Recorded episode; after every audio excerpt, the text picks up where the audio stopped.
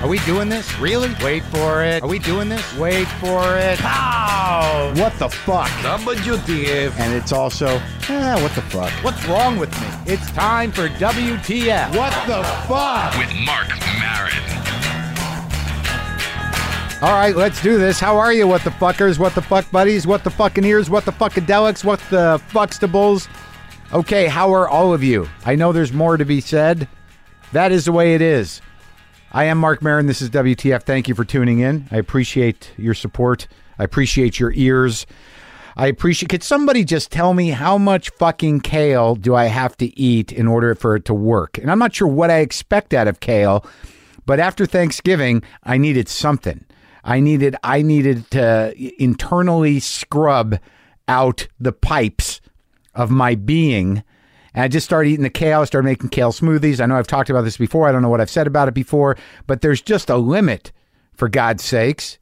And I'm not sure what it's supposed to be doing because then I'll make a kale smoothie and then I'll be like, oh, it is different. I have energy. I feel green. I feel green inside. I feel, I, I think I'm becoming a plant. I'm more receptive to the sun. I get energy from it now. Is that what's supposed to happen? Am I supposed to have a good bowel movement? Uh, is my uh, my sense of self going to change? It does kind of because you're eating kale. There's something noble about it. There- There's something almost Christ-like, almost martyring. It's like I'm eating a shitload of kale. Don't I get something for that burden? But uh, it's only going to last a few days. Yeah, it's like yeah, it's like coffee roasting. That that I'm glad I got the whirly pop. I did it twice, and uh, that's it. So now I have a whirly pop.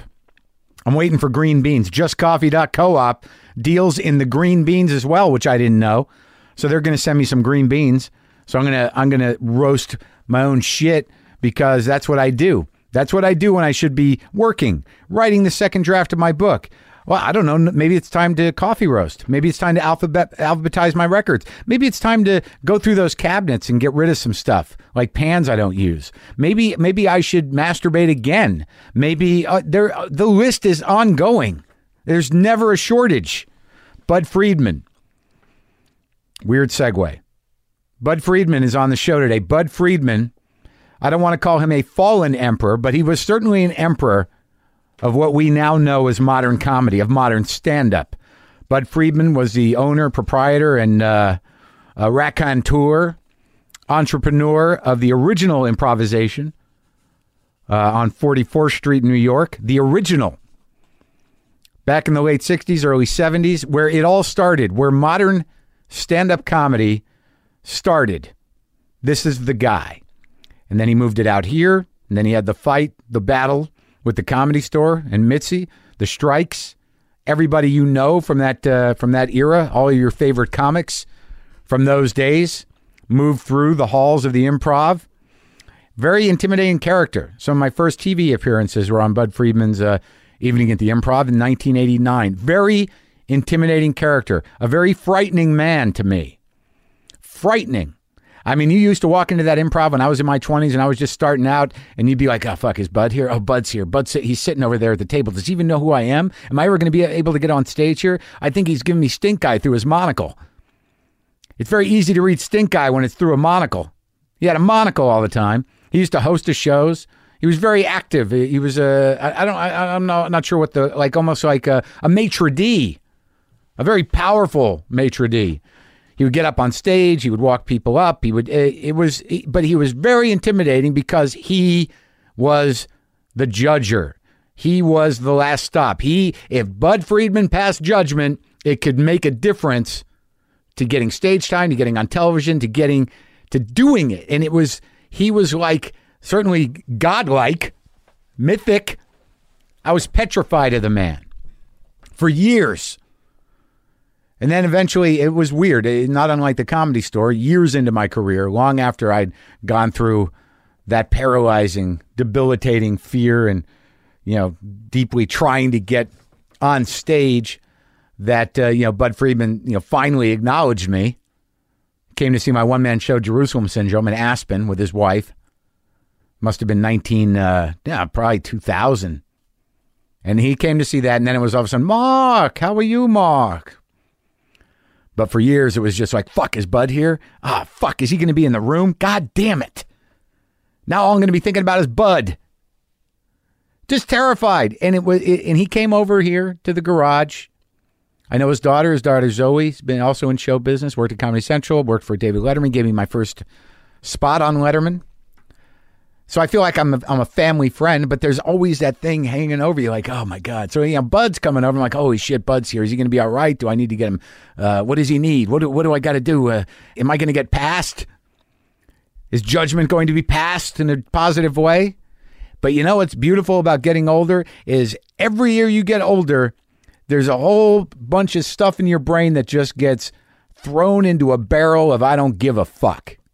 That is the great thing if you're lucky that you get older and that all these things that used to really terrify you, drive you crazy, make you crazy, obsessed about, frightened of, just it, it just it's almost like a self-cleaning if you're lucky.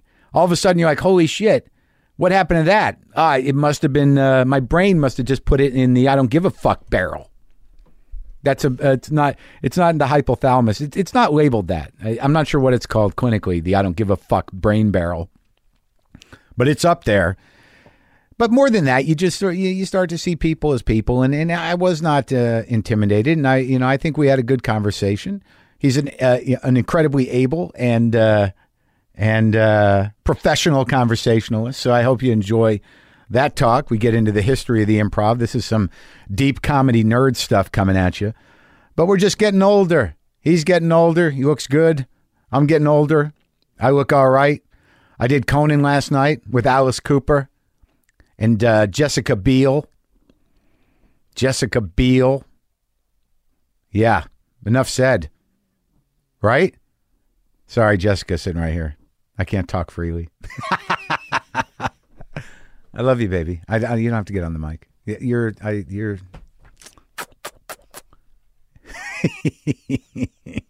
but Alice Cooper, getting back to the point about getting older and about show business, that to be an entertainer, to be a professional entertainer, you know, I think Conan O'Brien is a professional entertainer. Alice Cooper is a professional entertainer. I, I imagine that I could be called a professional entertainer, but to be backstage and to that, it, there's something very human and bittersweet and quite beautiful about you know being backstage and you know being introduced to Alice Cooper. I was supposed to do a podcast with him in Bonnaroo. I think we're going to do it when I go visit my brother in Arizona because he lives out there, but he hasn't put on his makeup yet. And I, well, you know, he's got some of it on. I go into his dressing room. How are you, Alice? And then you know you begin the transformation.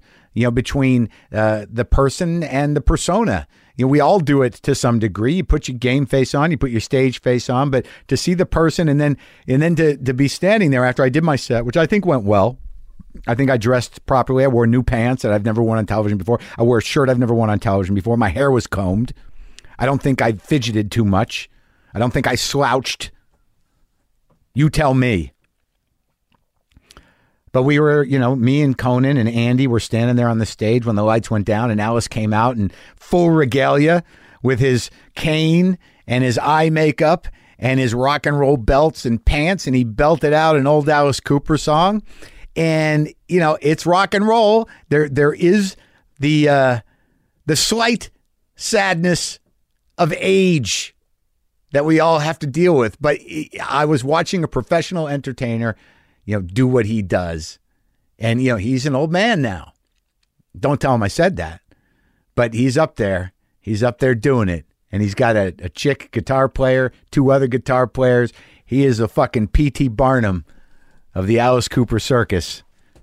And God bless him if you believe that kind of stuff. All right, before we get to Bud, I, I got a, I got an invitation, a handwritten invitation. I'm very curious and wonder if I can make this. You know, I'm going to be at the Wilbur Theater in uh, Boston, Massachusetts, on February 8th. Oh, and also be at Helium next weekend, December uh, 6th through 8th in Philly. But I'm going to be in Harvard, and I get this email. Thank you so much for your comedy and your podcast. I'm a huge fan, and I'm greatly looking forward to seeing you this February at the Wilbur Theater. In appreciation of the contributions you have made to the intellectual life here at Harvard, I would like to formally invite you to dinner with the Society of Fellows during your visit to Boston. I don't even know what this is, but I feel like I'm getting uh, uh, some sort of honorary degree from Harvard University. I look, I- I know it's just dinner, and I know that the Harvard Fellows, it's a they meet a few times a month, and they sit and eat and talk. All these high octane intellectuals, past and present faculty, geniuses of all sorts. But to me, this letter means, Mark, we are we are we're probably going to build a building for you at Harvard, the Marin School of Speculation and Babbling. Sound pretty good? I'll settle for dinner.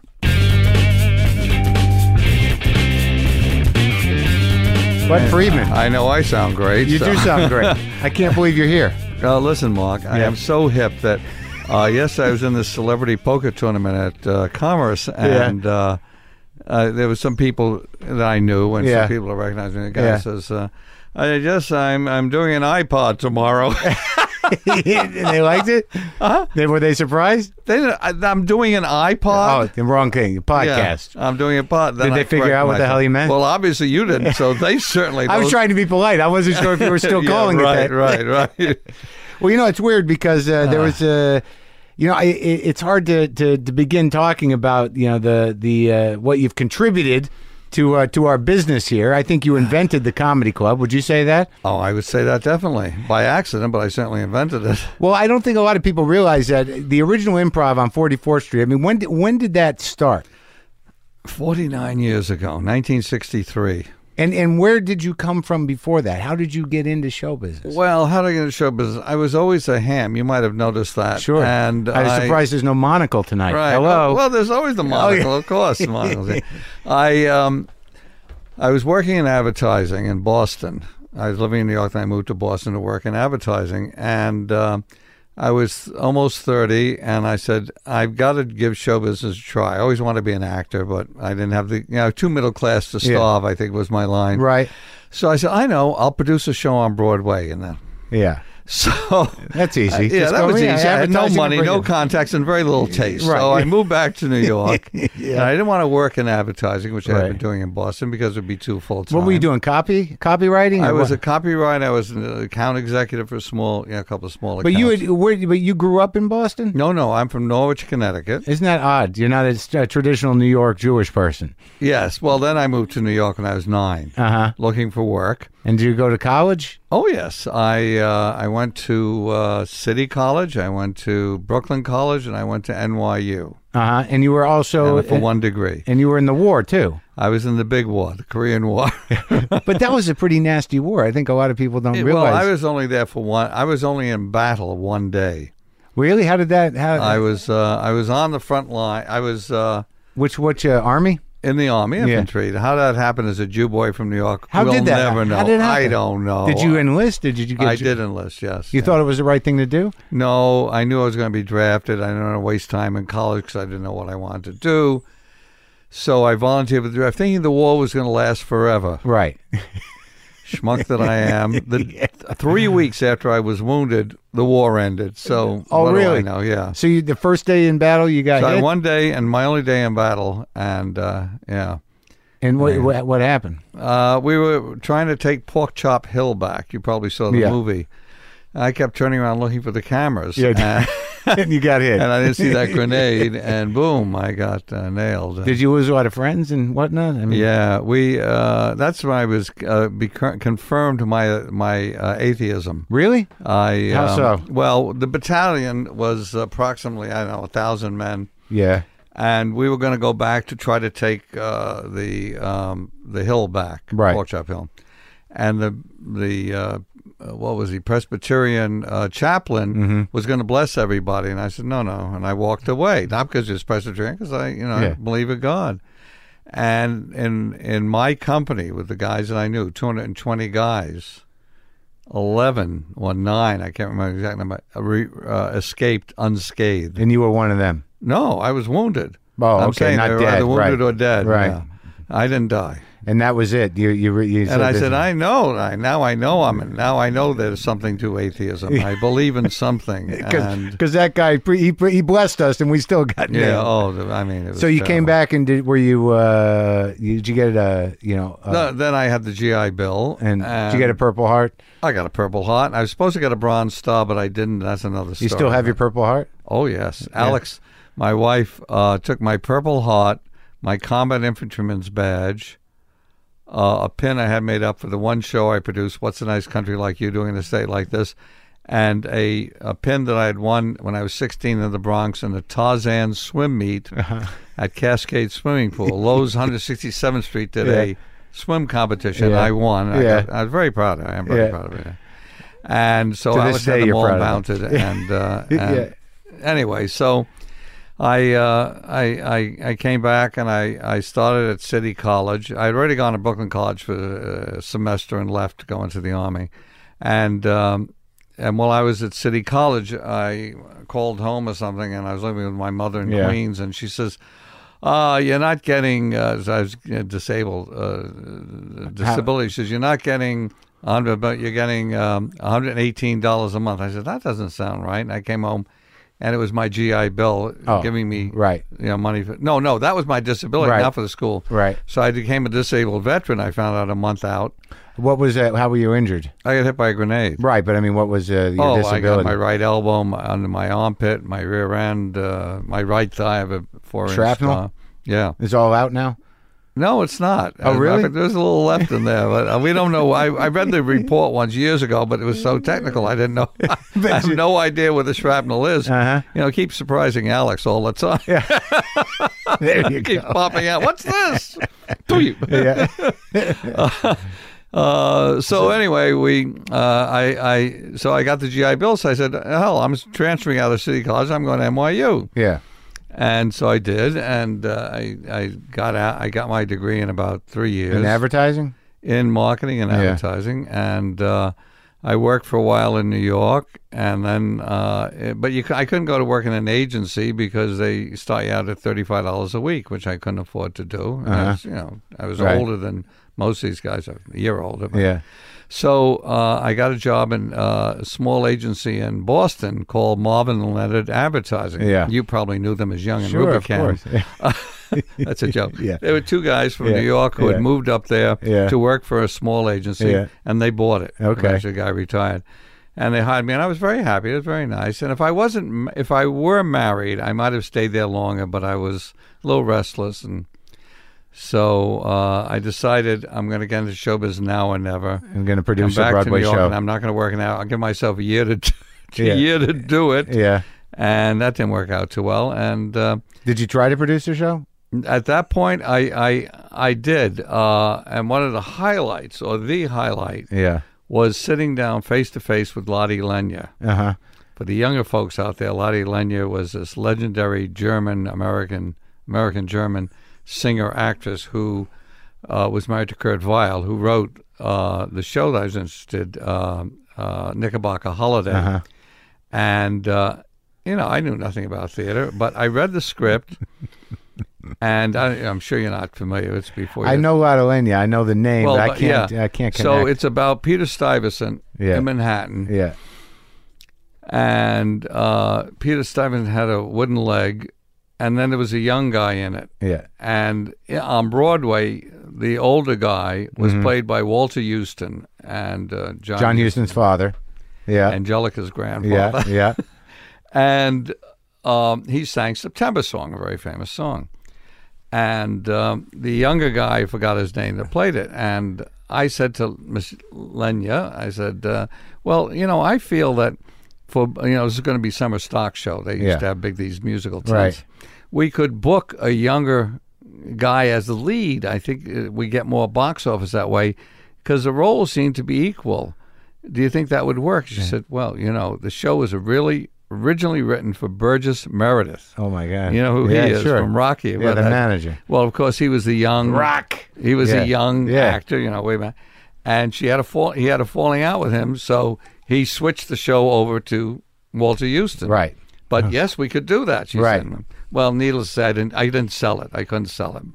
Uh, But it was nice meeting her. Oh, that was that was great, and I was looking at people like Arthur Godfrey, so the older guy. And I- Sure. it was hilarious. Uh, so I, you know, I, I was working as uh, I was selling magazines on the telephone. I was, and I met on the phone. Well, you know who Bullitt Sturgeon was? No. He was Jackie Gleason's manager. Oh my God. oh, And uh, I mean, how can you forget the name Bullet Sturgeon? But I'm a kid in the Bronx. I knew who Bullet Sturgeon was, and uh, and I'm you on met a- him cold calling? You're Like I calling- met his wa- wi- his uh, div- his uh, divorced wife. ex-wife. She was so nice. She bought every magazine. and then I finally met her when I moved out here years later. Oh, really? Mm. And you told him the story? Told her, not him. Oh, okay. No, he was, I think, dead already. But uh, anyway, so I, sang, I I worked at my brother in law's luncheonette on 45th Street and Madison Avenue. Little goatee, little mustache. You've had a lot of facial hair. I've seen the pictures. Yeah, right. You did a lot of And- things. And people would say to me, uh, "So um, you're an actor?" I said, "No." "You're a writer?" "No." "An artist?" "No, no, I'm a waiter." Just to embarrass them. I go, "Oh, what? No, I'm sorry. I'm sorry. No, I love it." I just, so anyway, what was the birth of the? Uh, how did you get? so the improv? improv. So I met this young lady who was in Fiorello, hit Broadway musical. Um, and I was dating her and, we- and Silver, Yeah. and you know, it was always I my knew Silver. We go out, yeah, and we go out with her friends from the show, and they would say, "Hey, remember when we were in Chicago, trying out in the show, and Yeah. we go to Harry's bar after Yeah. the show and get up and sing, and then there was the place in Boston, blah blah blah." And I said, "Gee, there's an idea. I'll open up a coffee house with food, Yeah, in the theater district, yeah. and the kids will come in, get up and sing.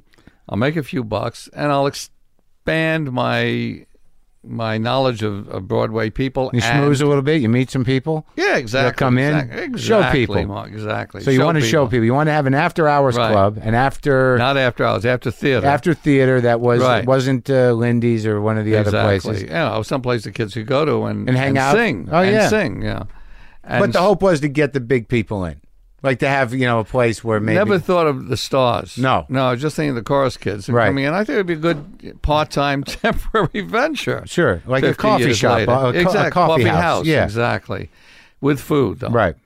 And so that's what I did. I opened it, and then then we Where, got what was the original location? Where'd you get the forty fourth. Right, no, but I mean, what was it before? How'd you get the deal on that? Well, um, that's I smile because in 1962, when I rented at the end of 62 and opened in 63, it was a Vietnamese restaurant. 1962. Think Okay. about that day. Yeah. Right? It had all red lacquered walls and mirrors and ripped all the sh- shit off the Yeah. walls, and there was the brick. yeah. cleaned up the brick, and that's how the brick wall became The original Yeah. brick the original wall, brick the wall. first brick, the original wall, brick wall, which is now sort of a symbol of stand-up Yes, comedy. exactly. I remember performing there because Thank I when I got God, there, I got a royalty each time. oh yeah, every brick is on TV. That's my thing.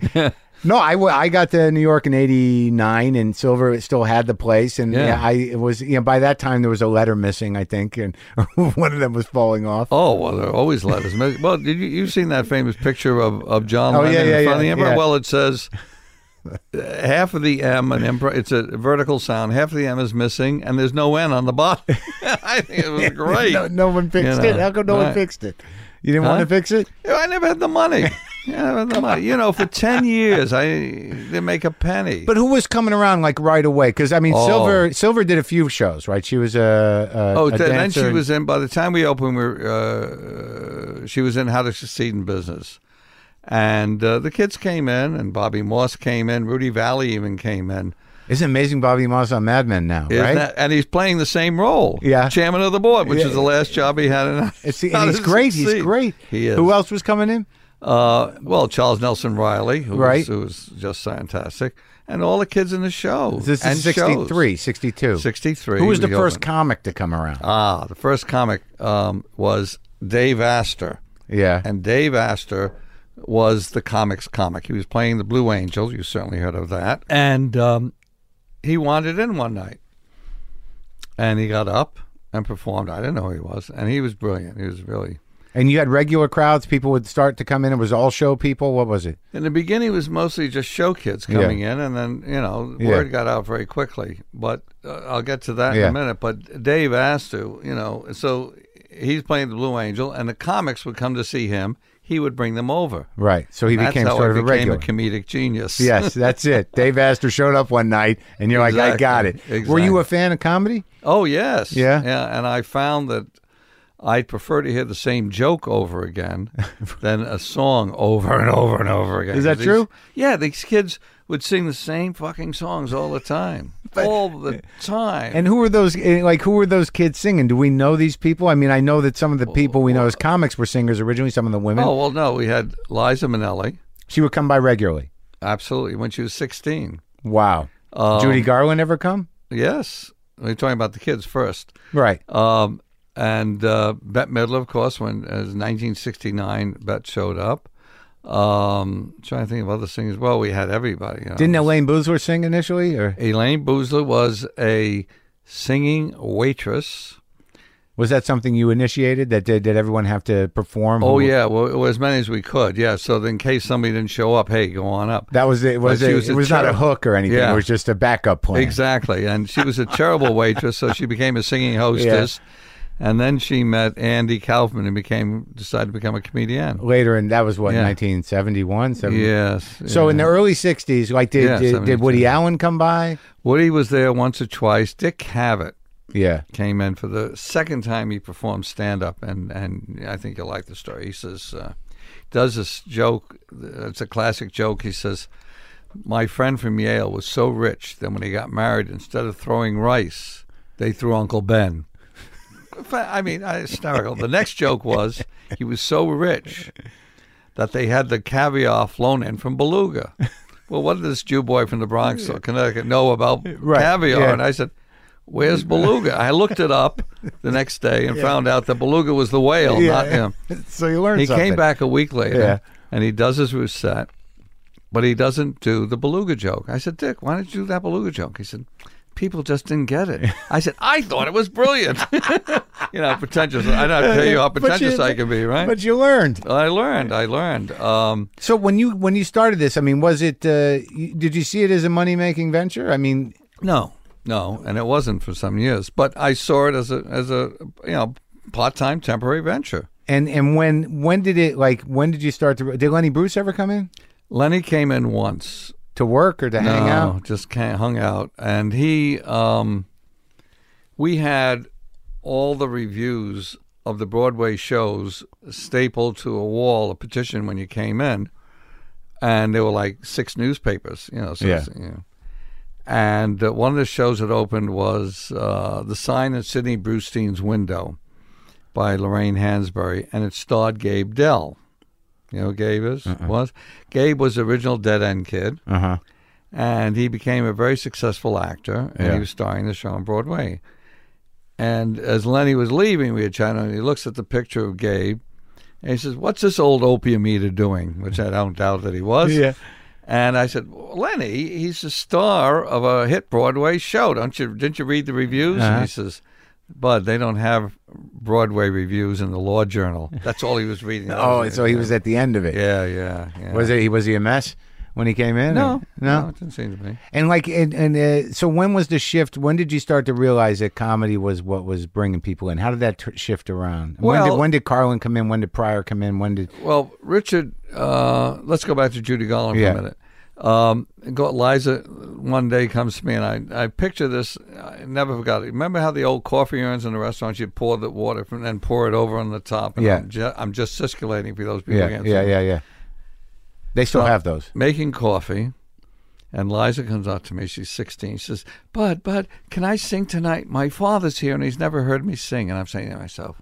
Holy cow! Vincent Minnelli's in my shit house. Yeah. I can't believe it. I got.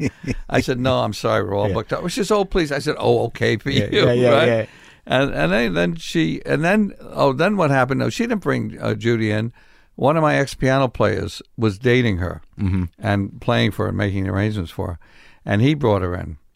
And then so we had nights where Liza sang with Judy, doing duets with Peter Allen playing the piano. Oh Liza's my God! boyfriend, yeah. husband. Uh huh. Uh, and then when John brought her in, John Meyer, the piano player, I sang duets with her. With Eliza Minnelli. With Li- no, With Judy Garland. with Judy. And how how and how was the uh, how was your voice? My voice was pretty good. Yeah. Anyway, she's we're singing, and my friend Jack Knight. Do you know ever meet Jack? Uh-uh. Jack is a six-one stock, an actor, Yeah. and good voice. Yeah. And we're doing. And they, remember the terrazzo floor Yeah. we had there? Yeah. And it was very smooth, right in front of this little stage. And I'm sitting in a chair, and Jack is pushing the chair, and Judy and I are singing on the boardwalk in Atlantic City. Uh, It was brilliant. I mean, unbelievable. and then these two couples are sitting there yeah. gypsies. Yeah. Not Broadway gypsies. Real gypsies. gypsies, Fortune yeah. tellers. gypsies. Yeah. And a woman says, I want to sing next. I said, I'm sorry, but Miss Garland is singing. I don't care who. I want to sing. I said, get out. I threw them out out there. She had no idea who she was Judy in. Garland. She I probably don't think didn't know she who she did. I know. Were you thinking that maybe you were gonna you were gonna actually get into show business? I mean, in terms of singing, and I mean, did you? Oh, still, I, I, you know, I thought about it, but it's always in the back of my and- head. I've, I've done a few movies, but of course, Yeah. I'm always playing myself. uh, Yeah, right, yeah. Which is a stretch. sure. Um, But at the beginning, was that one of your angles? It- 'cause no, you- when opening the, cl- the club, no, no. By was then, just to I, be part I of wanted it. to be a producer, and I was you know, going to do that. And, I the- did produce a show, you know, finally. and and how who how did you decide who went on and what what happened? Was Silver Ah. part of that? Um, well, she was the good, she was my conscience, I guess, sometimes. But for the most part, I was I was once referred to as benign dictator. And you would come in and say, "Hey, Bud, can I go?" Sure, Mark, you'll be on next. Oh, I'm sorry, Rodney just came Yeah. in. You'll be on after Rodney. And while Rodney's on, Robert Klein, will come. you'll be after Robert. Yeah, and then you and went- you'd be on at four in the morning finally Sure. because you know Richard Yeah. Pryor would come in the whole thing. You had some so- young unknown neurotic Jew hating you by well, the end of that's the night. it. Yo, a lot of young neurotic Jews and Gentiles hated me. Well, you had that reputation. You ran sort of a tight ship. Yeah, I mean, you know, I ran it. I wasn't making a a, fo- a- a fortune. I was barely getting by, and I said, you know, at least I'm going to enjoy it. You know, Yeah. I didn't know. You know, I had no, I know, no, not no. The only experience I had in food was working as a waiter, so I had no idea of what food costs and drink costs and all of that. You didn't was. think to hire somebody that might understand that stuff? I, I didn't have the money, you know, and I, I was always, you know, Alex says, uh, "Oh, cut that crap," you know. I say, you know, how poor I was and Yeah. how it still to this day, you know, colors the way I think about things. when did it become a comedy club? When did you realize that this was the racket? Um, I would say that uh, after I came out here.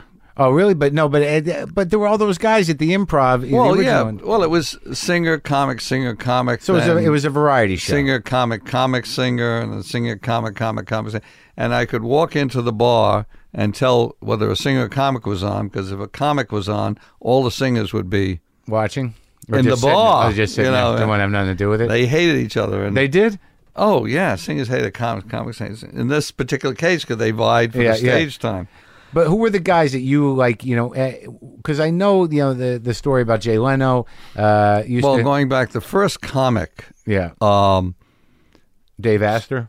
yeah, bes- after Dave, Yeah. I mean, the first comic to make it out of the improv was Robert Klein, and Robert was in a show called App Apple Tree, and he brought in and everyone. Can I s- curse on this? Uh, course. And everyone knows I'm a stage uh, a stage a star fucker. Yeah. And he came in with Alan Alda, uh, somebody Larry Blyden, and Barbara Harris, the three stars of Apple Tree. He was in the chorus. Yeah. To watch him, Yeah.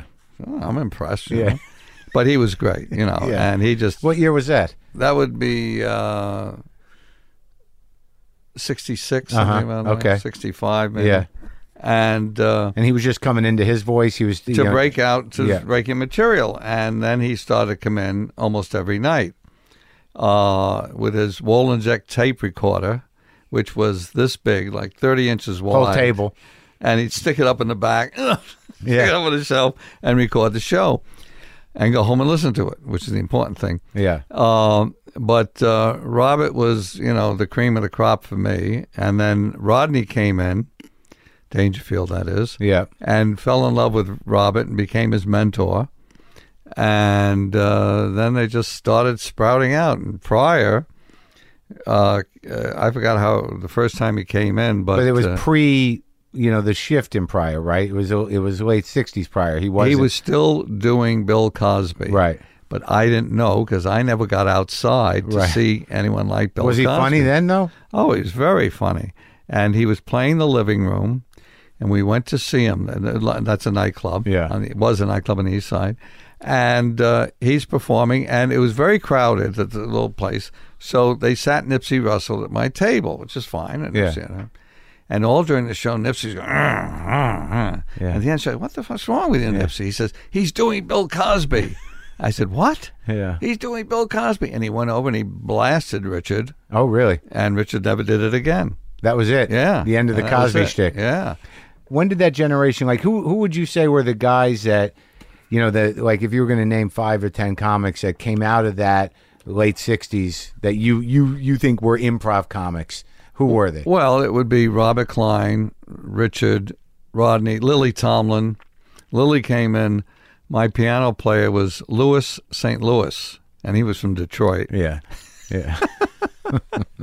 And Lou, Louis says, I got a friend of mine from Detroit who just came in. She'd Yeah. like to audition. I said, all right, tell her to come in Thursday night at 11. Yeah. And we didn't get started till 11.30, you know, after the shows had uh, broken and people came in. So uh, I happened to be standing out in front, and his limo pulls up. And in those days, it meant something. Yeah. And this young lady gets out, putting on white gloves, fitting them on. Mr. Friedman, I said, yes, I'm Lily Tomlin. I said, oh, come right now. I'm very impressed. She went on, blew me away. I she said, was already somebody. no, Nobody. completely Why unknown. was she in a limo? I'll tell you. Yeah. So three weeks later, she, after she's a regular at the club, she tells me the story that a block east of the Improv was the St. James Theater, a big Broadway musical house, and the, as I say, the theater didn't break till eleven thirty. So she went down there, gave the guy limo five driver five dollars to drive her around the block To your so she club. can make an entrance. uh, anyway, and and uh, eh, well, there are a lot of guys like uh, Elaine, yeah, Ed Boozler, eh, eh, Ed Boozler, uh, Ed Bluestone, who was also Elaine's boyfriend, um, and Andy Kaufman came along a little bit later. Lewis? Richard? Oh, of course, Richard Lewis. Yes, thank you. But uh, Richard, you know, funny story, didn't audition, killed. Yeah. And I said, stick around for the second show, kid. He said, Yeah. oh, thanks a lot. Yeah. And he didn't do as well. Yeah. And he told me later, again, three weeks later after he became, a- well, I had 30 friends at my audition and they left. They didn't stick around for the second show. I said, oh, okay. And what about Jimmy Walker? Oh, Jimmy Walker. I'm sorry. Thank you. Yeah. Jimmy Walker, Freddie Prince. Right? All Uh-huh. started with you. Yeah. Freddie was 15 and a half. And this was like the late 60s? Yeah. And what was the culture like? I mean, you know, obviously you, you were open when JFK got killed. Oh, that was, yeah. That, that was the first time we closed. Yeah. And we opened, we, I mean, we were there. We, all our regulars came in. We sat around drinking wine and commiserating. Uh, and that and the blackout. Uh, and I forgot what year the blackout was, but I was uh, living a block west of the club and uh, you know, lights went off, which wasn't unusual for my apartment. I figured we couldn't pay the bill, you know. And I walked down the street, it's all dark, and I get to the club and I was sitting around doing nothing. I said, light some candles. And open the wine. did, did you have a show? Uh, we had people Something. getting up and Yeah. talking, you know. Well, we didn't have a microphone in the beginning. You didn't have any? No, we got one uh, maybe six, eight months into it, Yeah. and we did story theater long before Second City did story theater, and we had Dave Asher sitting at a, ch- on a chair on the stage with a microphone, and Richard Pryor, and I left out the most important guy, Ron Carey, Yeah. who was the funniest man in the world. Yeah. you know Ron. I don't. Well, I mean, I've heard the name, but now I remember okay, seeing. so he was the short cop. Yeah, I remember on Bonnie seeing it. Miller. Yeah, he was yeah. in. Um, he had the High- twitch. He was kind of twitchy, right? Very nervous, Yeah. high anxiety, Yeah. and and he was a chauffeur. And he says when he's getting the bags, well, he goes, "I got him, I got him, yeah, I got him, I, ain't don't got, got him." him. They Yeah, were doing- yeah, yeah, yeah, yeah, yeah. Funny guy. And he was hilarious. And he and Richard Pryor would act out the story that da- that David would be telling. oh wow. It was brilliant. And then Ron would go on every Friday and Saturday night doing two shows a night, packed, yeah. doing all this Catholic material in, in the late '60s. Very avant-garde Is that when it all started to sort of break out? Like in you the know, late '60s. Yeah, and you could see people changing. Like Carlin, did Carlin come in? Uh, a couple of times, When did when did Calvin come in? What was that like? Was that the most amazing thing you ever? What was it? Let's let's. Oh, start- I, I, Andy Calvin came to me through um, a guy named uh, Epi Epstein, who owned a play a, a rock place, a co- rock coffee house thing it was in Gra- Great Neck, where Andy was from. And he calls me up. I knew him slightly. He said, "Listen, I've got this guy." Uh, used to take a look at him, very funny guy. And I didn't ask, I never asked questions. I said, fine, okay. Send him down. He comes in. yeah, Mr. Friedman? Yeah. I said, yes. He says, I am Andy Kaufman. I look at him. I said, where are you from, kid? Yeah. I am from an island in the Caspian Sea. And he's doing the foreign man. Yeah. And I'm biting. I'm hook, line, and sinker. He's got me. So I said, okay. Epi says, you're funny. Go on. We'll put you on. So he goes on. He's doing the uh, the foreign man. Everyone's looking at him. They don't know what to do. They're nervous. L- Twitter, the whole Yeah. thing. And then he does Elvis. Now, singing Elvis was no big deal for me because when I was in the army in Japan, the Japanese women could sing the American songs perfectly. Couldn't speak a word of English. Hmm. Right. So I figured this is the same thing. And then he finishes the song and he goes, Well, thank you very much. And I go, I fell off the chair. Right. I knew I had been had. Yeah. And I loved it. And I, you know, we had adopted Andy and uh, I used to stand in the back of the room, and particularly out. Then I brought him out here for a month when I opened the club because uh, all my guys had already moved out here and they were playing the uh, Comedy Store. Yeah. And it was Jay Leno and Freddie Prince and uh, Jimmy Walker. Well, Jimmy never came back, the ungrateful fuck. But anyway, so uh, Mitzi says uh, to Jay, you can't play both clubs. And he says, well, if that's the case, since Bud used to manage me, I'll go to the improv. Yeah. Oh, well, okay, you can play both clubs. And of course, Freddie Prince, you wouldn't dare say anything to. Um, but. Um, Andy came out. Andy comes out and he's wrestling w- women and the whole thing. And I have to watch. I became an expert on body language from behind because I'm watching the guy's shoulders because they want to go up and beat the shit out of Andy on the Because stage he's notorious for this. Yeah. with the women and all. And of course, they were all set, it was all set up. But when you were when you were looking at people, like I, I imagine the reason you put people on was because they did well with the crowd, right? I mean, even at the original club.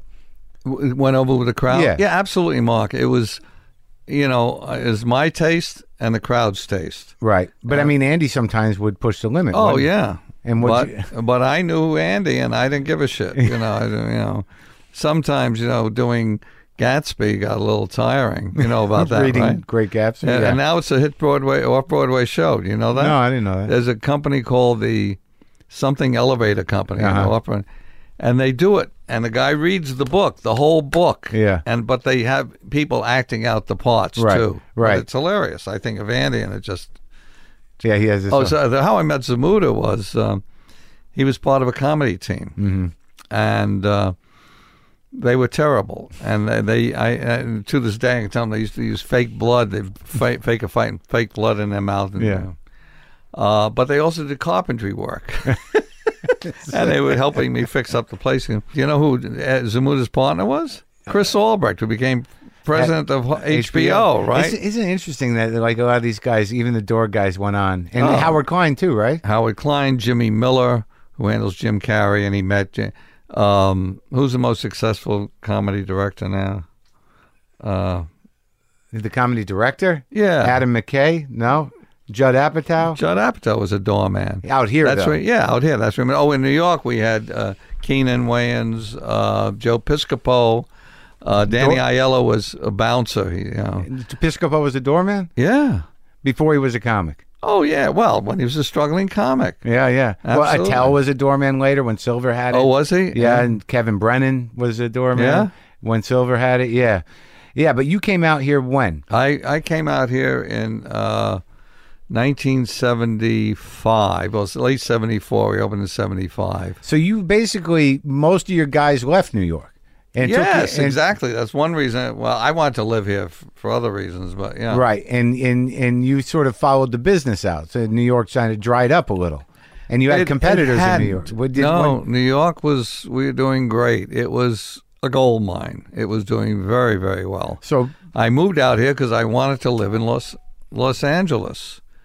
That was my uh, pacemaker. oh really? I wa- Did you need to pl- plug it in or what? I'm joking. That was the I camera. know. Oh, oh, I'm okay. joking well, too. Wait a- Oh, I, I didn't know you were a joker. you know, I- Because I- I've seen your act. I, I know. I have felt that you have felt that way my entire career. I'm sorry, wandering Wait, in the Um, wait, wait, improv. what? so, so the improv then, you know, by 1970 was profitable. Uh, 1970. uh, 71. when did it start? so- really? No, no. Um, s- it was Silver and I went to Europe for the first time. We took a vacation because everyone said if you leave the club, but it'll fall apart. Yeah. And I hired Chris Albrecht to be the manager. And we were away for three weeks and we came back. Place was still in business. and, you know, Chris was younger, is younger than I am, and had a great rapport with the young comics. And uh, I said, this is my chance to move to LA because I just started to make money. And uh, so I had come out here. I came out in 74. My friend Jack Knight was on a series, and he was also a carpenter Yeah. and knew what I was looking for. And he, um, you know, I, took me around Yeah. and we went to what is now the Improv, and it was called the Pitchell Players. It was owned by uh, a guy named Joe Roth, who went on to become a very successful movie producer, still is. And uh, we went in. It was just the great bones, bare bones, but it was nothing. They didn't Yeah. have a bar, and no kitchen. Yeah. And I said, "Hmm," but they, you know, it wasn't for sale or anything. So um, when I went back to New, I saw this act there, this duo that used to work for me in New York. They were now out here Who's that? in L.A. This is the punchline. All right. you know. Go ahead. And uh, I get a call from one of the guys. Uh, he says, I'm back in New York because I'm a writer on this new show called Saturday Night Live. And uh, you're still interested in a place because the Pitchell players want to sell. And here's Joe Ross' phone number. And it was Senator Al Franken. and I, I, I always do a list of alumni. Yeah. And I left him off until last week. And I'm watching the convention. I saw him. I said, Holy shit. You know? and, and me, the biggest name dropper in the world. Yeah, you and I left missed him that off, one, a huh? senator, right? so, um, anyway, so I called up Joe, uh, made a deal on the phone for, for the lease, which is Yeah. all he had.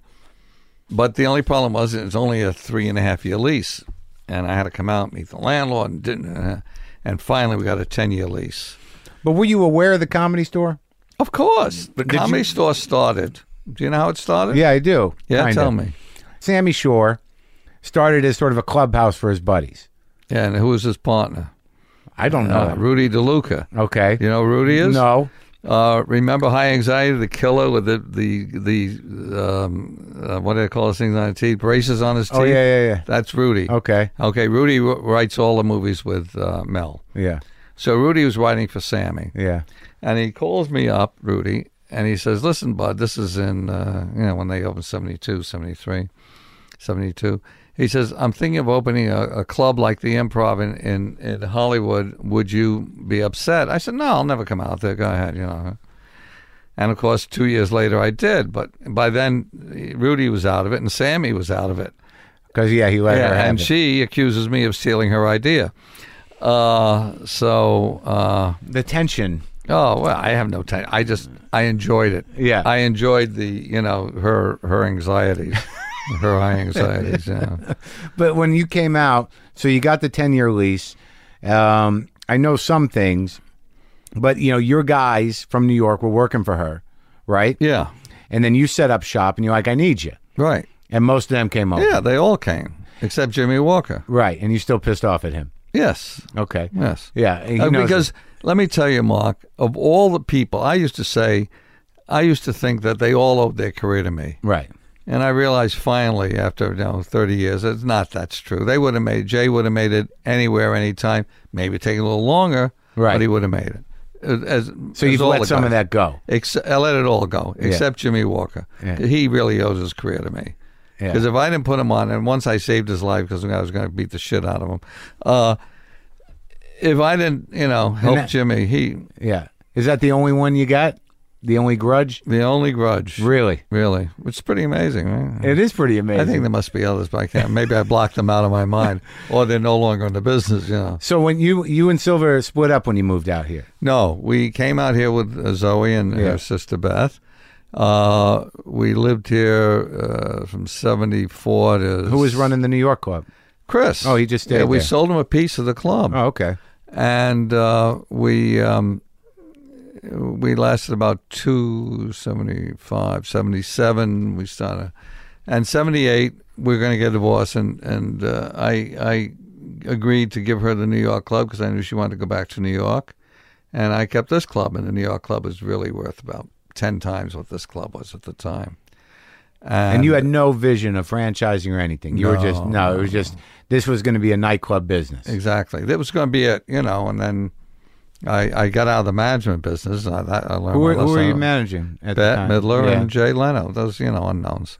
that was it. Yeah. No, then I then I had Lenny, you know, Lenny Schultz? you know, John Mendoza. Yeah. So one night in the bar with Jo- with John here, uh, it was four or five years ago, and and we're talking about Lenny Jay's name. I said, you know, I used to manage him. You manage Jay Leno? Yeah. I said, yeah, and I also manage Bat Miller. You manage Jay Leno and Bat Miller. He's about to put me up on a pillow, and I said, and I also manage Lenny Schultz. and he almost fell on the floor laughing. He said, "Oh God Almighty!" Yeah. I thought Lenny was going to be the next Sid Caesar. Yeah, he was I something. really did. His son was hanging around for a little while. I think his son was doing comedy. Yeah, a little yeah, bit. yeah, yeah. I just it, it's it's weird that it, like so you start the improv in in L.A. in 75, 74, 75, 74, yeah. 75, and then it burned down very quickly. Coincidentally, it burned down to during the comic strike, and it Yeah. wasn't the comics who did it. Not What was My it? Was God. that seventy six? it. Uh, no, it was uh, no. So here's the story. So Silva goes back to New York '78. The divorce is final in '79, and the strike is in '79. That's when the fire came. The strike started at the comedy store because Mitzi wasn't paying anybody, and she was she's fighting making them. a lot of money. Well, she was. It was. I had no idea until I read that the book Yeah. recently. It just how successful that place was at that time. And she had this big room that was Ciro's. The main room, yeah. And so she put in names, I Right. use quotes, and they didn't draw flies. Yeah. Then she put in three of her best unknowns and packed the place. Right. And she's packing it every Friday and Saturday night. She didn't want to give him any money. Right. I mean, she was. and Tom Dreesen and uh, Oh, you know, it was David Letterman Yeah. and uh, probably Jay went on, and you know, they were good acts. But the, the strike They were was unknown. like spearheaded by you know the, a group of comics, and Tom Dreesen yeah. led it. Yeah, well, he Tom was the union, union organizer, Yeah. and um, uh, they came to me and I said, "Look, what, what do you want? I'm, I'm in the middle of a fire here." Yeah, but you weren't paying guys either. No, At the time- no, no. And Well- you know, a- anyway, so I said, "Look, come back to me after I open. I'll negotiate in good faith." They said, "Fine." Believe me, in hindsight, if they had come to me first, I would have thrown them out on their ass. You wouldn't have paid him either. No, because I struggled so long in New York, and I remember Jimmy Walker again Yeah. was making in the 60s. He was working as an engineer in a radio station, WMCA. And he, remember Alex Bennett? Yeah, of course. He worked for Alex in New York. He was making $250 a week. 250 It was a fortune in those days. You know, I wasn't making that. Yeah. I was, you know, really Right. pissed, you know. Anyway, so. Um, so I, you know, I resented it, Yeah. you know, but by the time I got up and running again, I felt a little differently. And, and you know, made an agreement that if she whatever she pays, I'll pay. When No. that the strike when it when it sort of finishes. I up. paid a, uh, yeah, about the same or a little less if you. Well, why, why was there an idea that like you- these guys should should work for nothing? Well, when when I started the club, and since I wasn't making any money, why the fuck should they make any money? but it was also when I opened the club, it was the only comedy club in the world, Right. right? So, who knew? You, you know, as I say, you want to come in, you go on, and you'll wait. So I wasn't hiring anybody. It was right. just who was there. And, Right. And they needed the Yeah, stage time. Exactly. And wait, so when the club burned down, you suspect it might have been uh, arson? we suspect that it might have been somebody from Sunset Boulevard, uh, a, a devotee Oh yeah. of somebody from Sunset Boulevard. and you, you yes. got a name on that? yes, we do. Yes, but he's dead too. Ollie And Joe? I had nothing to do with it. No, is Ollie Joe dead? Yeah. Oh, I don't know. Who, who do you think it was? I'm not going to mention any names and get sued for libel. Not that this guy had any family. But you have a pretty strong sense it was a comic yeah, yeah. eh, who was caught up in the fervor of that that Yeah. situation. Well, she she was like a mesmer, meso, mes, was it Medusa. No, Masonic, mes- Yeah, Masonic- Messianic. You know, idol. You know, these guys. You know, those. That, I, I was a doorman there. I mean, you know, Were in, you? in 1988? oh, I didn't know that. Yeah, for a year, and even then, after you know it was over, she still, you know, there still is that thing there where it's sort of like you know Mitzi said, Mit- you know, and she's ill. She's like, uh, you Yeah, I know, know. in, in, she's not. Uh, I- I- the great story is uh, uh, Alex and I went to the Tonight Show uh, to see Charles Nelson Riley about something, and I had no idea who else was on the show. And we go backstage after the show had started. We're walking down the hallway, and there's Mitzi's boyfriend. What's his name? Uh, which a one? handsome blonde guy. Argus. August Hamilton, Hamilton, yeah. who I had double dated with before I met Alex after I had divorced Silva. Anyway, some guy I know. He still goes on every night. First, Well, I know, I know, I know. Yeah, So I go, hey, how are you? And we start talking for a minute, and then she sticks her head out over his shoulder, and she, and so we walk on. We- We're backstage by the bar, and he comes to get a drink. Now we're talking for five minutes. I Yeah. introduce him to Alex and all of that, and Alex and I are just dating. Mm-hmm. Serious, but we're just dating. And um, uh, when he leaves, I said, you know, that's Mitzi's boyfriend. And she says, what? Alex says, You're telling me that a woman who looks like that has a man who looks like that, and I who look the way I look have you? I said, well, I got to marry this woman. Did you? Did she ever? Was there ever any sort of men's made between you and Mitzi? No. no, I mean, we used to, when I used to come out here, I, you know, Before I you came, opened the before club. I opened the club, she was very friendly and very nice, you know, but yeah, once, once I stole her idea, that was it. That really. And and were, did you have the same resentment of her that she had of you? No, no, I didn't care. You know, it's, I mean, it's fleas. Outside of the initial sort of like you need to, we got to share talent.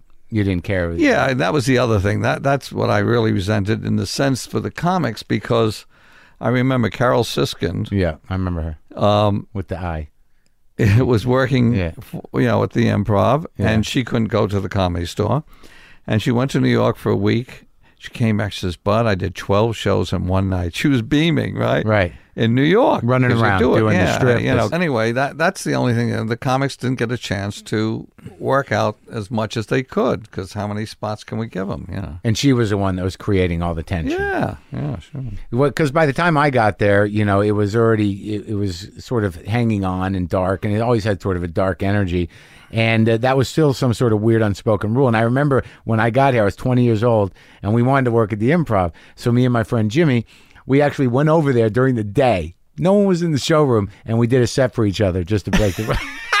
we got up on stage. When I was finishing off the club Yeah. on Melrose, and we hadn't opened yet, this young couple walks by and they come in. They're looking around. Is this the same improv from New York? I said, Yes, it is. Are you the? I said, Yeah, but uh, how are you? Uh, and we're chatting. And uh, so, who's going to be performing? The same people perform in New York? I said, Yeah, more or less. She says, Jay Leno. I said, "Oh, yeah. yeah. Uh, Freddie Prinze? I said, "Oh, yeah. yeah. Uh, Steve Landisberg? I said, no, no, Steve won't be performing here. Oh, why is that? Well, because he's living with the owner of the comedy store. She- And the woman says, oh, no, not Steve, like he's gay. Right.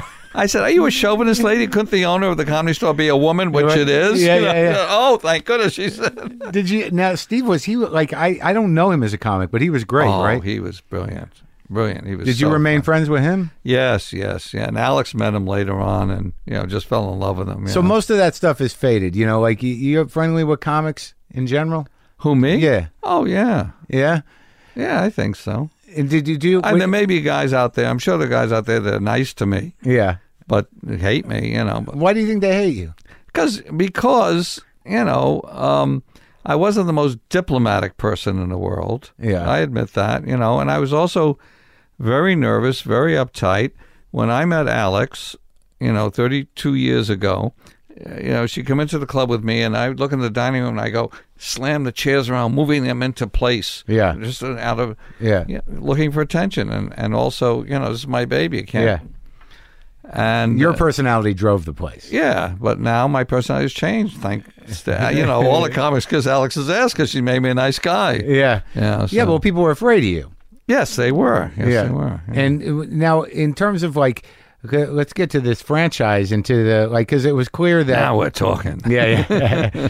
so the you know the comedy store was its own thing, but you don't acknowledge that as a comedy club. Like you acknowledge the improv as the first comedy club, really. Yeah. The comedy store was some weird experiment, No, that was a comedy club. It is Okay. a comedy club. No, no, no, no.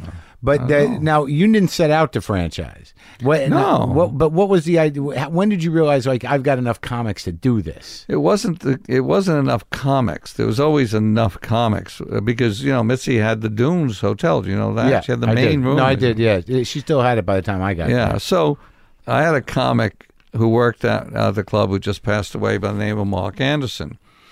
And Mark came from there. a- He owned the, the part of the, the Arizona one. That was exactly. that was a Tim, horrible he story. was he was the owner. Did he have? Did he? Did he? ha- Did he have the San Francisco one too? yeah, Yeah, I remember that guy. yeah, yeah. He's a very sweet guy, and uh, my friend Bud Robinson was managing him, and Mark was a psychi- psychologist, PhD from Princeton, Mm-hmm. but he was crazy, yeah, loon. But a sweet guy, and he had an interesting, different act, you know. and he said, "Well, uh, you know, so I'm sorry. So, uh, in night the the big turning point for the improv was Evening at the Improv, a television show. I did Nin- that twice. Oh, Yeah, 1980. That's when it started. Yeah, so we did 14 years of that. Right. So that became that's what made us. And that's when you knew you could branch out because the brand had become so established. And Mark Anderson came to me says, "I'd like to open an improv in San Diego or in Pacific Beach. I'm from uh, somewhere down there." yeah. And uh, I said, "Okay." And so we went over, looked for sites, and Yeah. found a place, built a club, and we had the, f- the most fantastic opening. Yeah. we um, we rented a car on the train, and um uh, but before we went down, I did something I've never done before, never really talked about this on the air before, haven't done since. Um, I went to Robin Williams and I said, Jonathan Winters is coming to the opening, and he'd love to see you there. And Mark Anderson knew Jonathan to his family and went to Jonathan and said, "Mo- uh, Robin Williams is coming and he'd love to see you there. And we got them on the stage for the first time Ever? ever. Oh my God! And that And was Robin's that was- hero. that was yeah, that was part of the. the then we had um, so on the train we had uh, an unknown Bill Maher who, as the train pulled out of the station, went into the men's room and came out wearing a smoking jacket, which he proceeded to wear. And we put everybody up for the night. We had B. Arthur, who was the hottest one on television, then Ruth Buzzy from uh, Laughing. Yeah. Um, yeah, and- and it was just great. Caravan of comedy. Yeah, it was just wonderful, and uh, the show was terrific. Obviously, with Robin and um and Jonathan closing it, and uh, it it ran for a number of years. I never, to this day, figured out why it closed. What the San Diego one? Mm-hmm. Yeah, I well, it was just like I remember the evening at the Improv, and then you know I did that in '89 and '91. I did the shows, Mm. and you were there. And uh, but like Robin's a, yeah, another one. Like I, I don't think anyone anticipated. Did you anticipate when you Yes. opened that? What? That Robin would become a Well, su- no, well yeah, you, superstar? you knew that, but that comedy would get so fucking hot. Oh, I never. That's a good. Yeah, that's a good point. Because I never thought that comedians would become like superstars. rock stars, and that's what the early Exact rock '70s was stars, like, yeah. or the mid '70s. Yeah, late It was mates, crazy. What do you more lights. What do you think that was? More the eighties. Well, why Why'd that happen? it's cable, you know, um, when when the remember the Hot Channel, Yeah, right? And uh, what was it? Chris's boss was uh, anyway. The president had a, uh Michael champa- Fuchs. cham- yeah, Yeah, Michael at HBO, Fuchs. at HBO. At HBO had a champagne breakfast yeah, at the Four Seasons Yeah. Hotel, and there were about 400 people in the room. And he said, You know, thanks to HBO, there are now over 300 comedy clubs in America. I yelled out, Thanks a lot, Michael. Yeah. Broke up. but it was cable. Yeah. It was a success of the improv. but do you think like because a lot of people like uh, my generation and, and and certainly when the the collapse of the boom happened and clubs started hurting. You remember that? Oh, yeah. But they blamed overexposure, and they blamed that you know there was a, a watering down, that there were comics that maybe not were not that great, or me- were too mediocre. Like it used to drive me nuts. I go into the improv, and you had that fucking sign on the wall over a million jokes s- told, and I'm Yeah. like, he, he knows who he's comparing it to. It's fucking McDonald's. Yeah, I know. I know, Well, and I, I got the joke, but do you think on some level they Oh were no, I didn't never. I, I, here's my theory on that. You know, guys would look at my success and see the show, and they say, "Ah, Bud Friedman can do that. I can do it." And I'm going to cover over my bowling alley and make it a comedy club, Right. And they did. And who am I going to get to perform? Who who do I have here in Des Moines? I know Harry. Harry's a funny guy, the guy Right. at the gas station attendant.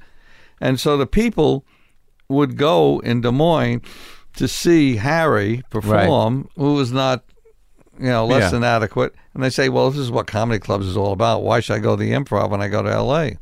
or to Vegas or something like that? right? So you think it was I think uh, that yeah, was a part of it, big regional comedy scenes that were built Yeah. on happy hour performers and aspiring comics, Yeah.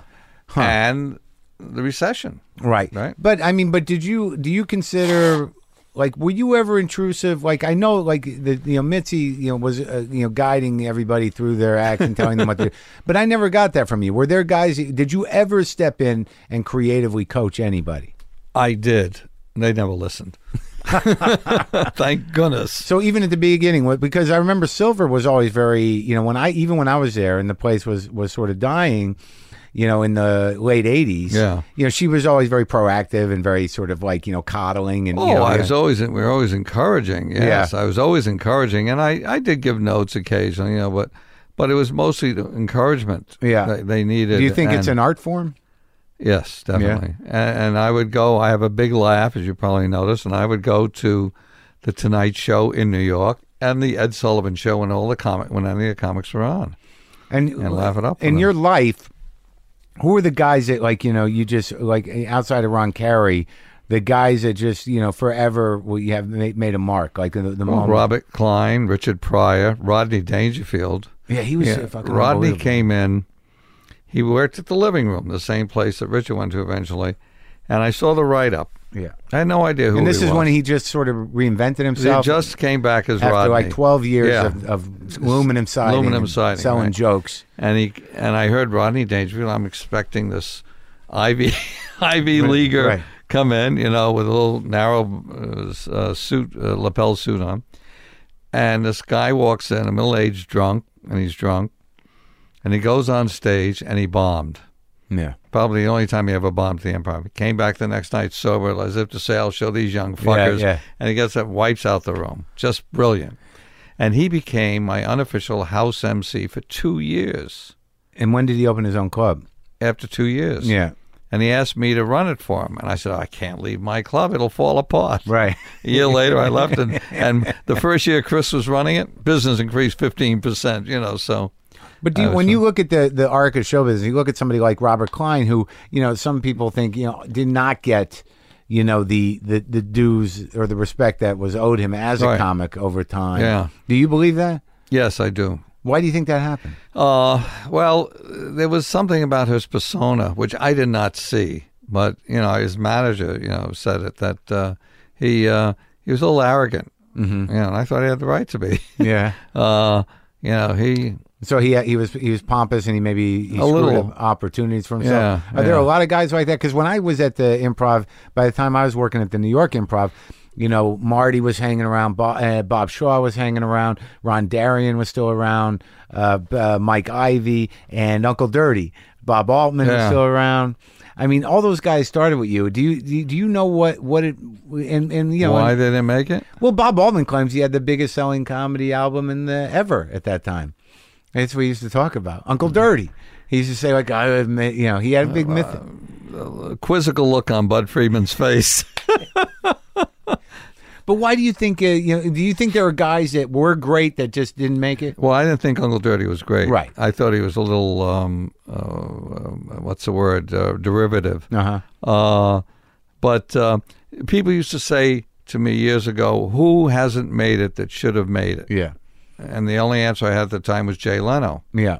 all the time. And Yeah. Jay, uh, and um, but now I feel that anyone who's made it has made it because they deserve to or they're lucky. But I don't think there's anyone that hasn't made it. I can't think of anyone that you know. I can't understand why they didn't make it. Right. You know? Usually there's a story there. Uh, there's a story, you know, and they're, you know, just not good enough. W- w- oh, but also like their own demons perhaps. That happens occasionally. You know, yeah, sure. But I don't know. I can't think of. You know, I thought of this many times. but I can't think of anybody that. uh, That should have made it that didn't. yeah. Right. W- w- without a, a reasonable explanation. Yeah. Yeah. And do you what do you think of the, the state of comedy now? Well, I think it's very good. You know, it's it's interesting because there are thousands of comics where there used to be hundreds. And, that's a good thing. Yeah, for me it is. When I started the improv, here's here's our regulars. I'm just Yeah. trying to think of Ron Carey, Stiller and Mirror, Richard Pryor, Robert Klein, Rodney Dangerfield, uh, Lily Tomlin. You would never uh, mistake one voice for the other. Right. You knew the minute you heard these people who they were. They were unique, or they are unique. Well, maybe they were unique, they're not anymore because cable and Mm-hmm. No, they, they were always unique. They- I mean, there, yeah, those but the people- exposure right, uh, on cable and on television right, uh, became such a thing that people started to copy. And how tough is it? You know, you're a comic to Yeah. come up with original material. It's hard. that nobody else has touched. right. Uh, so, but I, I say that although there are thousands of comics, there are still the people who, like Cream, will rise to the top With unique voices. you know, the unique voices who, uh, you know, uh, still the same number. Yeah. of, of breakout Right, people. right. They were just more uh, chafe, wheat from the Yeah. chafe, whatever, you know. But you need those guys too, right? I mean, especially Yeah. when you're running a franchise business, you got to have the. f- You know, well, we hope we only take the top people for our clubs. yeah, but I mean, you got to have openers and middles, and you got Yes, to you know, right, you gotta have well, a farm yeah. system of some yeah, kind. and, and, and it works out, and you, you see people developing, and uh, yeah, it's very gratifying. And do you like where do you stand on like you, you know the people that are derivative? I mean, when you see people that are obviously stealing people's work and that kind of stuff. Well, we we've called out a few people on that. Yeah. But, uh, you know, uh, they don't rate rate too highly. you Right. know, you know, right. And with it- me, and they and- won't work for me yeah. for the most part. So you know. where, where, what's the status of the situation? now? I like I see you over there. I don't know what's your involvement in the club now. Oh, well, my partner Mark Lano and I have uh, in 19, uh, 1999, can't remember, boy, the decades are flying by. 1999, we franchised or licensed all the clubs, including Melrose, to a guy named Al Copeland. Uh, and he had great plans, great ideas, and he was the guy who created Popeyes. Chicken. Yeah, Yeah. and but they had no anti-homosexual Mm-hmm. Yeah. uh, sure. They were okay policies. on the level. Uh, so um, you know, and they had a great plan, and and uh, you know we discussed it, and they uh, they uh, were working with Robert Hartman, who had worked for us for many years. So I thought it was in safe hands, and it is. I mean, they, you know, but then Al died. And uh, but before he died, we had to sue him because it wasn't opening the number of clubs he was supposed to. So, eh. yeah. But uh, so my involvement is we own the name, we get a piece of the action, but we don't have the day to day aggravation, which is why I can sit here and smile and, you know, go crazy driving out here, Yeah. wherever we are. It's not that. We're, we're right by Pasadena. Nothing. Uh, yeah, No? I, I don't want to get into that. All right. You know, that's you know the two Jews mean. What do you spend the first two hours talking about how I got here? I, I that's one thing I decided after I was out in California a few years. I'm not. gonna- I wasn't going to talk about how I got someplace. You know. Because I could go on forever. Oh God. So you're doing all right, and you and Lana are, are friends. Yeah, as a matter of fact, uh, we're going uh, next week, uh, the twentieth. Um, Alex and I and Mark and Joanna are going up to uh, Boston for the comedy festival, and Mark and I are going to be judges. Oh, It was yeah? just yeah, we thought For it'd be a fun? hoot to go up there. Yeah, That's nice up there. Yeah. He, he was very funny. Like years ago, when I was a lot more angry, you know, I did a, some set at your club, and you know, I was uh, you know up there storming around, and it was clearly not a great set. And I got off, and Lano said, "That's very uplifting." you can be a little sarcastic. Yes, But the weird thing is, is I read the book. You know, I read both uh, Zoglin's book and I read the "I'm Dying Up Here." Yeah. And I tell you, I, I just had no because I'm I'm only I'm 49, so I don't have any context of what you guys were like when you were young. And you know, and and just uh, you, you, it's hard for me to ever imagine you guys as young men, and and, and not in a bad way, Yeah. but I mean, like you know, when things when when Well, you were I at was the Mm-hmm. never young. huh? when you were at the beginning of something, Yeah, right. Yeah. and you know, and his like you know, like he, what he comes from, you know, in, in his place, eh, like he was sort of on the periphery of the strike, and and his wife oh, he was, was. very, he and his wife were very involved in this yeah, strike, and like you know, and he said something about you know Mitzi at the end of that book that was taken from testimony. It was so genius, and it's just so amazing to me that like you know Jay Leno and Dave Letterman, all these guys were 22, 23 year old guys. I know that's who were the amazing. yeah, who thing. were insecure and, and but it was like the beginning of rock and roll here. I mean, you were the be- you were the source of it. Yeah. and there was that changeover from the old guard. I mean, you know what you know, you- what's your relationship with them? I see pictures of the improv, you know, Shecky Green, Buddy Hackett, and those guys, but they were done, right? I mean, They- by the, well, by the yeah. time you started, Oh yeah, they were well, very well established. They were reti- you know, semi-retired or mostly retired. But uh, I was a member of the Friars, and I met all these guys, these legends. yeah. Milton Berle and Jan and Yeah. Shecky and Buddy Hackett. And, And did you did you see them when you were younger at all? Did you ever do Oh, the, sure. the hills and go? God, to I the worked at Catskill? Catskills for years. Yeah. Yeah? Yeah, Doing during the what? Summers. I, I did everything: lifeguard, boat boy, waiter, busboy, stagehand. So you saw all those comics, Yeah, and Joey Bishop tipped me a dollar once. You know. yeah, yeah, yeah. So you have those memories. Yeah. oh, But yeah. isn't it interesting how like how th- there's such a shift in the style of comedy and when stand up became its own thing as opposed to just those guys. Yeah, doing- those are the guys who you know a handful of guys who were names Mm-hmm. who could headline, but for the most part, there are two aspects I feel that I've changed in the, in the world, and Yeah. that is comics were no longer opening acts. Right. There's, you know, Yeah, you- those gu- be, be, besides those guys, they became comedy stars, and and two, uh, because of me, comics started to get laid. Talking about rock and rollers, you know, they never got laid before that. That's right, and that was a big driving force. And the improv was like a, a And that was the other. I'm sorry, but that was the other thing I could measure a comic's potential Uh-huh. by how successful he was with the women. yeah. Who were who were some Well, of the, Richard Lewis, Robin Williams, that before, you know, when Yeah. he's completely unknown, and Jay Leno. Oh yeah, Yeah, they were cocksmen. Oh yeah, I just uh, And you were like, those are the guys. I said this guy's going to be great. well, thanks for making the schlepp, bud. All right, Good talking I hope to you. I get home. yeah, we'll figure it out. I saw a little hotel down the street. Yeah, I'll yeah. wait till daylight. Let's set you up in Pasadena.